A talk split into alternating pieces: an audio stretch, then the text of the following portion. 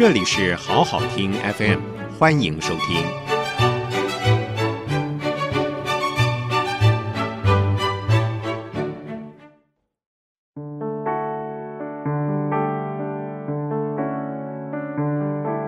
谈判无所不在，刘碧荣主讲。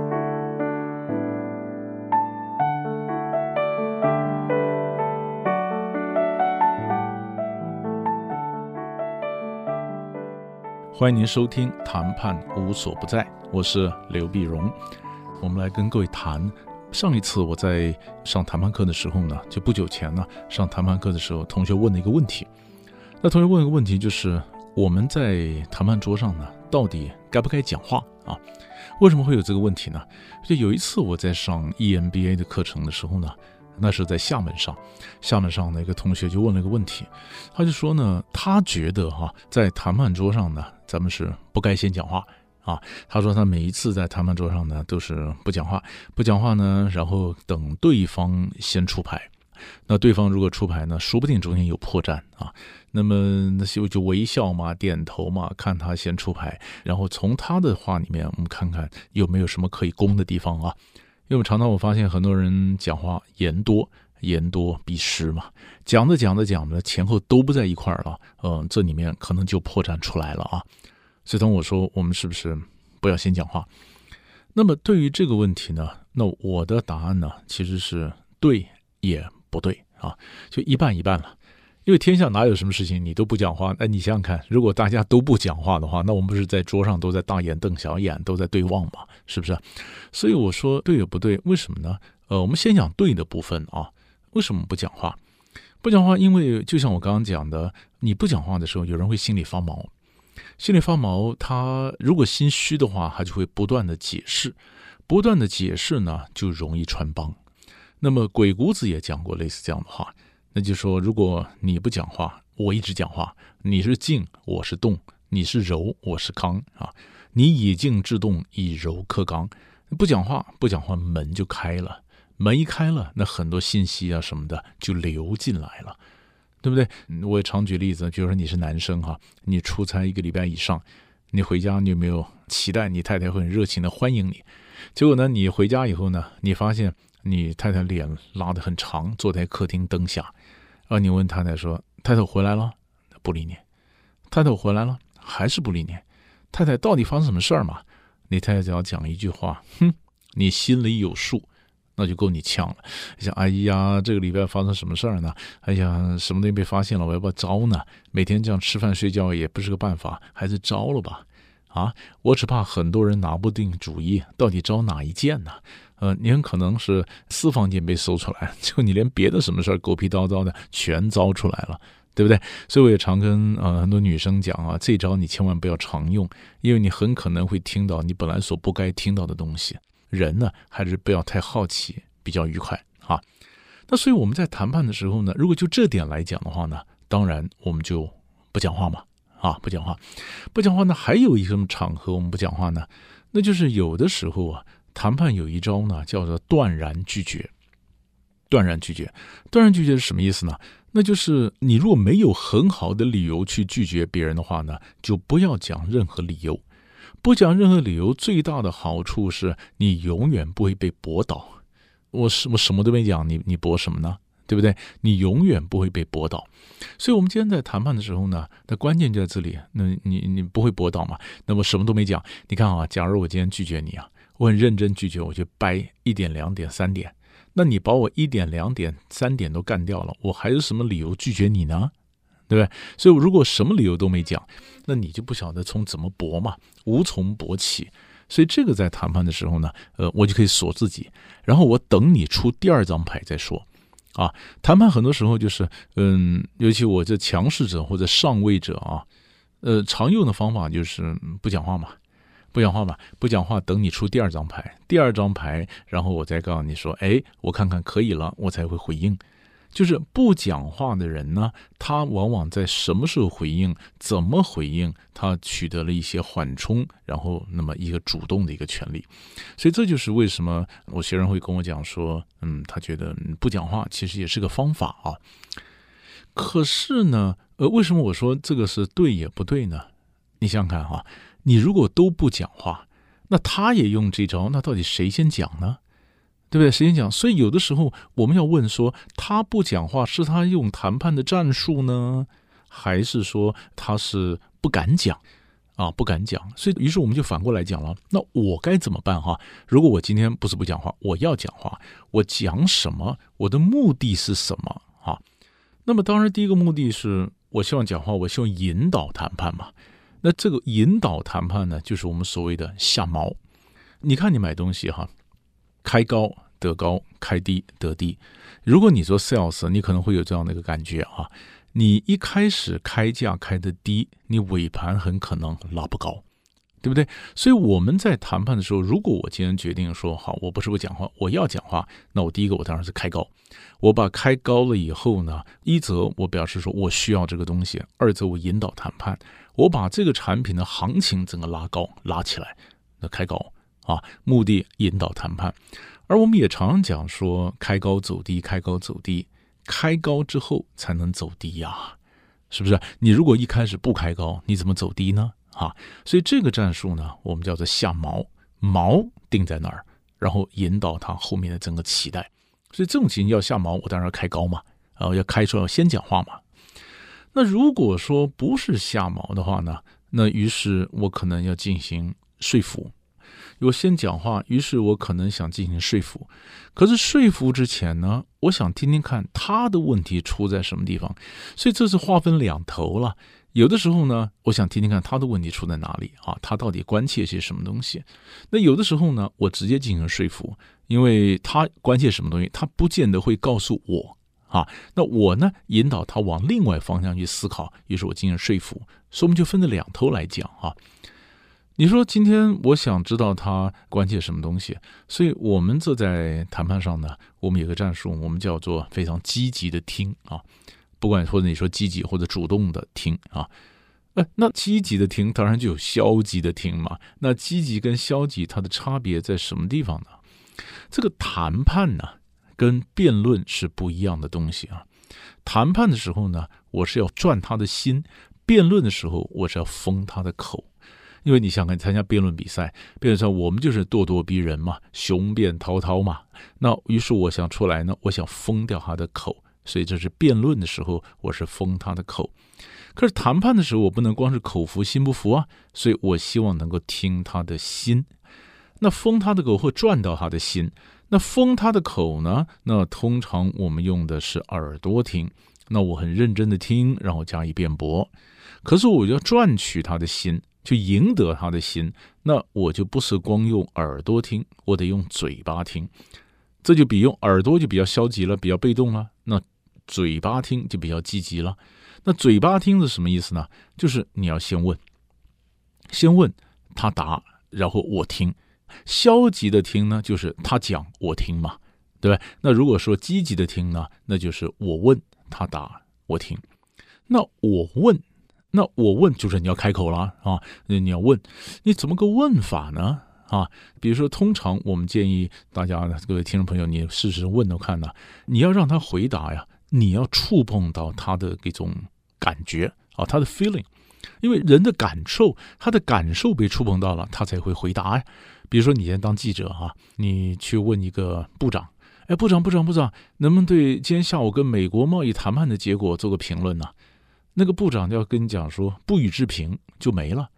可是如果你跟他部长部长部长，你表情开场非常不好，哎，是不是谈判一无所获？啊，你自己看看吧，哪一种比较会勾引起你回答的冲动啊？应该是第二种吧。第一种说能不能做个评论，他说不予置评就没了嘛。表情开场非常不好，是不是一无所获？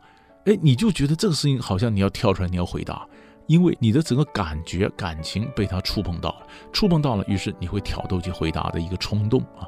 所以我们问就是问这样的问题，去触碰到他的感受。你要不想想看？我们休息一下，稍后回来。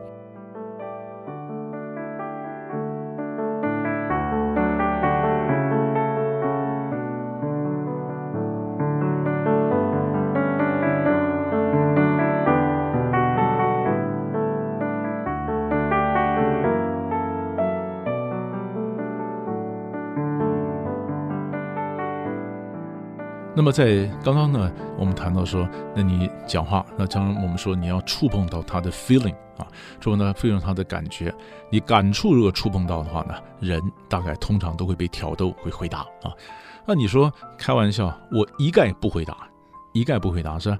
那你最好不要做你们公司的发言人啊，或者不要当部长，对吧？你一概不回答，第二天报纸就出来了，部长表情非常不好。当记者问及谈判是否一无所获时，部长并未否认，对吧？要不然就是部长表现非常不好，显然谈判一无所获。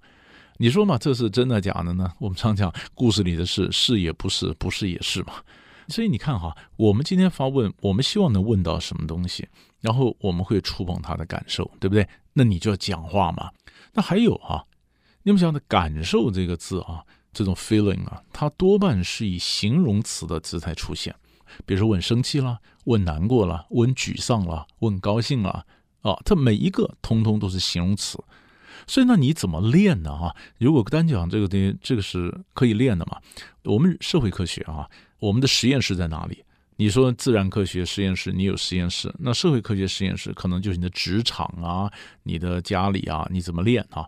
比如说你今天当主管。那底下有一个人呢，跑来跑来，然后那他也许心情不好了，他犯了什么错了？你当主管，你想先了解他一下嘛？于是你把他找来，你就问他嘛，你问他你到底发生什么事儿啊？这是什么状况呢？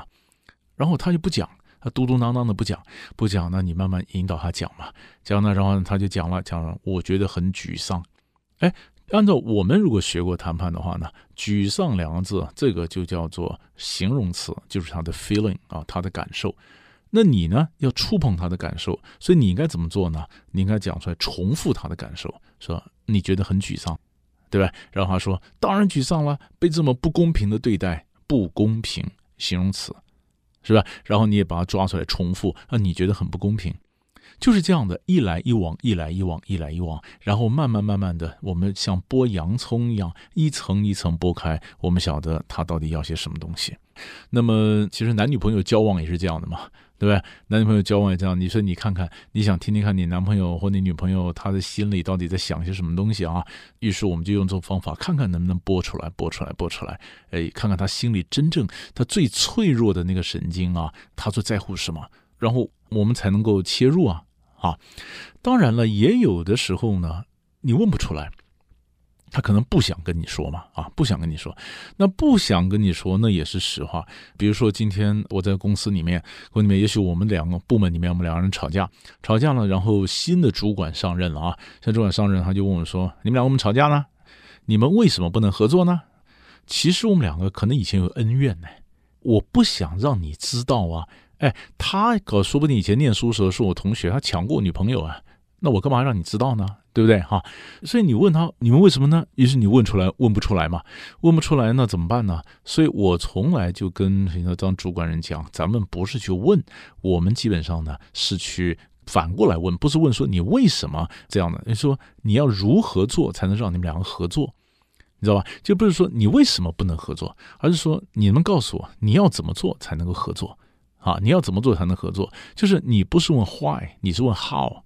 How 是什么意思呢？how 是向前看，坏是向后看，所以你你要讲话，你要有更积极性嘛，带他向前看，那这是讲话呀，啊，那你说你都不讲话，不讲话，人家也不讲，不讲，你永远找不到问题的一个根源嘛，啊，所以这是为什么我我我就跟这些那位同学讲说，你老说不讲话，不讲话，很到底该不该讲，一半一半嘛，啊，一半一半嘛，那么有时候我该讲，好了，但又有一个问题就出现了啊。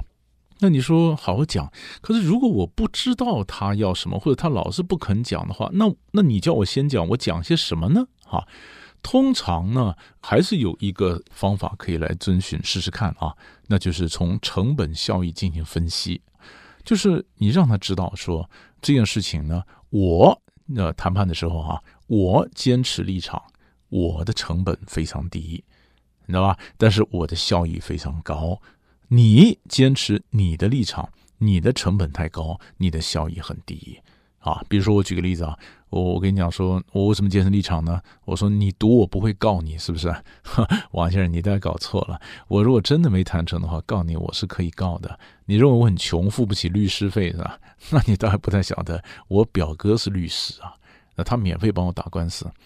换句话说，我坚持成本不退让，我的成本是很低的，那我的我的效益是很高的，效益很高。为什么呢？因为你想想看，我如果今天这样让步的话，我的损失有多少，对不对？你所以，我坚持立场，我可以减少我那方面的损失嘛。不然的话，王先生，您您想想看，换您今天坐我的位置，你会这样轻易让步吗？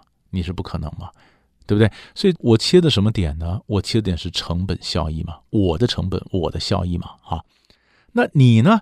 那你坚持你的立场，其实你的成本很高，你晓得吗？有一些成本你但没算到，不是说我报复你，我哪有能力惩罚你呢？我哪有能力报复你？我是没有办法的。可是呢，社会上啊，你有社会成本呐，对不对？哈，你这么强硬，你晓不晓得你在业界会怎么样赔上你的形象？或者说别的厂商、别的供应商有可能不敢跟你们做生意了，这都是你的成本呢。你有没有想过，对不对？那效益呢？我我知道你想为你们公司争取更大的一个利润，可是你不一定要这样做才能争取到效益啊！你有很多别的方法，一样可以争取到同样的效益啊。也就是说，你要达到的这个目标，你可以用别的方法可以达到同样的目标，你用不着在这个问题上面去缠斗不休嘛？是不是？所以在这里面，我们就看到说，成本效益就这个概念呢，就是。今天我坚持立场的成本很低，那我坚持立场的效益很高，所以我一定会坚持立场，我是不会轻易让步的。那你呢？你坚持立场的成本那么超过你的想象，有很多代价，社会的代价，什么形象的代价，时间、物质那些代价，你通通没有算进去啊。所以你坚持立场的成本事实上是很高的。可是呢，你要达到的那这个利益，你的目的，你可以用别种方法达到同样的目的嘛？你为什么在这上面缠斗不休呢？成本又高，而达到的利益呢，获得的好处呢，也不是你原先自己你所想象的那么样的美好，对不对？很多成本不是你想那么低，效益不像你想的那么高，那你为什么还要坚持立场呢？是不是？所以你我通常是这样讲哈。假如各位听众朋友你听了以后呢，你可以试着画个二乘二的一个象限嘛啊，就是画一个矩阵一样，那边是成本效益嘛，上面是两格嘛，成本效益嘛，然后左边的就是我方对方嘛啊，就是刚好构成二乘二嘛，不是四个格子吗啊？呃，成本效益我方对方嘛。那于是我跟你讲说，我一定是从我方对我方的成本、我方的效益，你方的成本、你方的效益，这四个来切入啊。但是切入的时候呢，哪一个切入法最有效呢？那通常我们研究呢，我们发现，大概从对方的角度来讲比较有效。你要跟他讲说，对方你的成本是怎么样，你的效益是怎么怎么样啊？你的成本超过你的想象，你的效益远低于你的预期。当然，你说讲我方当然也可以了，当然也可以。但是有的时候对方会觉得，那你讲你们家的成本效益，那干我什么事呢？是不是？所以我从他的角度来讲，那恰来讲，你不见得会马上说服他，你知道吗？可是你用的方法，你会让他对他自己信心产生动摇，你让他自己信心产生动摇，那这样子说服切进来，这才一个重点嘛，对不对？即使他现场讲完之后呢，你可能讲完他没反应，没反应，然后过一阵子以后，慢慢慢慢的，他开始回家想想想，哎，会发酵，会有效果。所以，如果这样做总结的话呢，就回到我最原始的问题了。那你说我们在谈判桌上要不要讲话呢？啊，所以这就是为什么我给我那个厦门的学生那个答案就是对也不对，你看情况吧。有的时候我要先讲，我才能出击；有的时候我不讲，我以逸待劳。看你的状况，你挑着这些战术来用用看。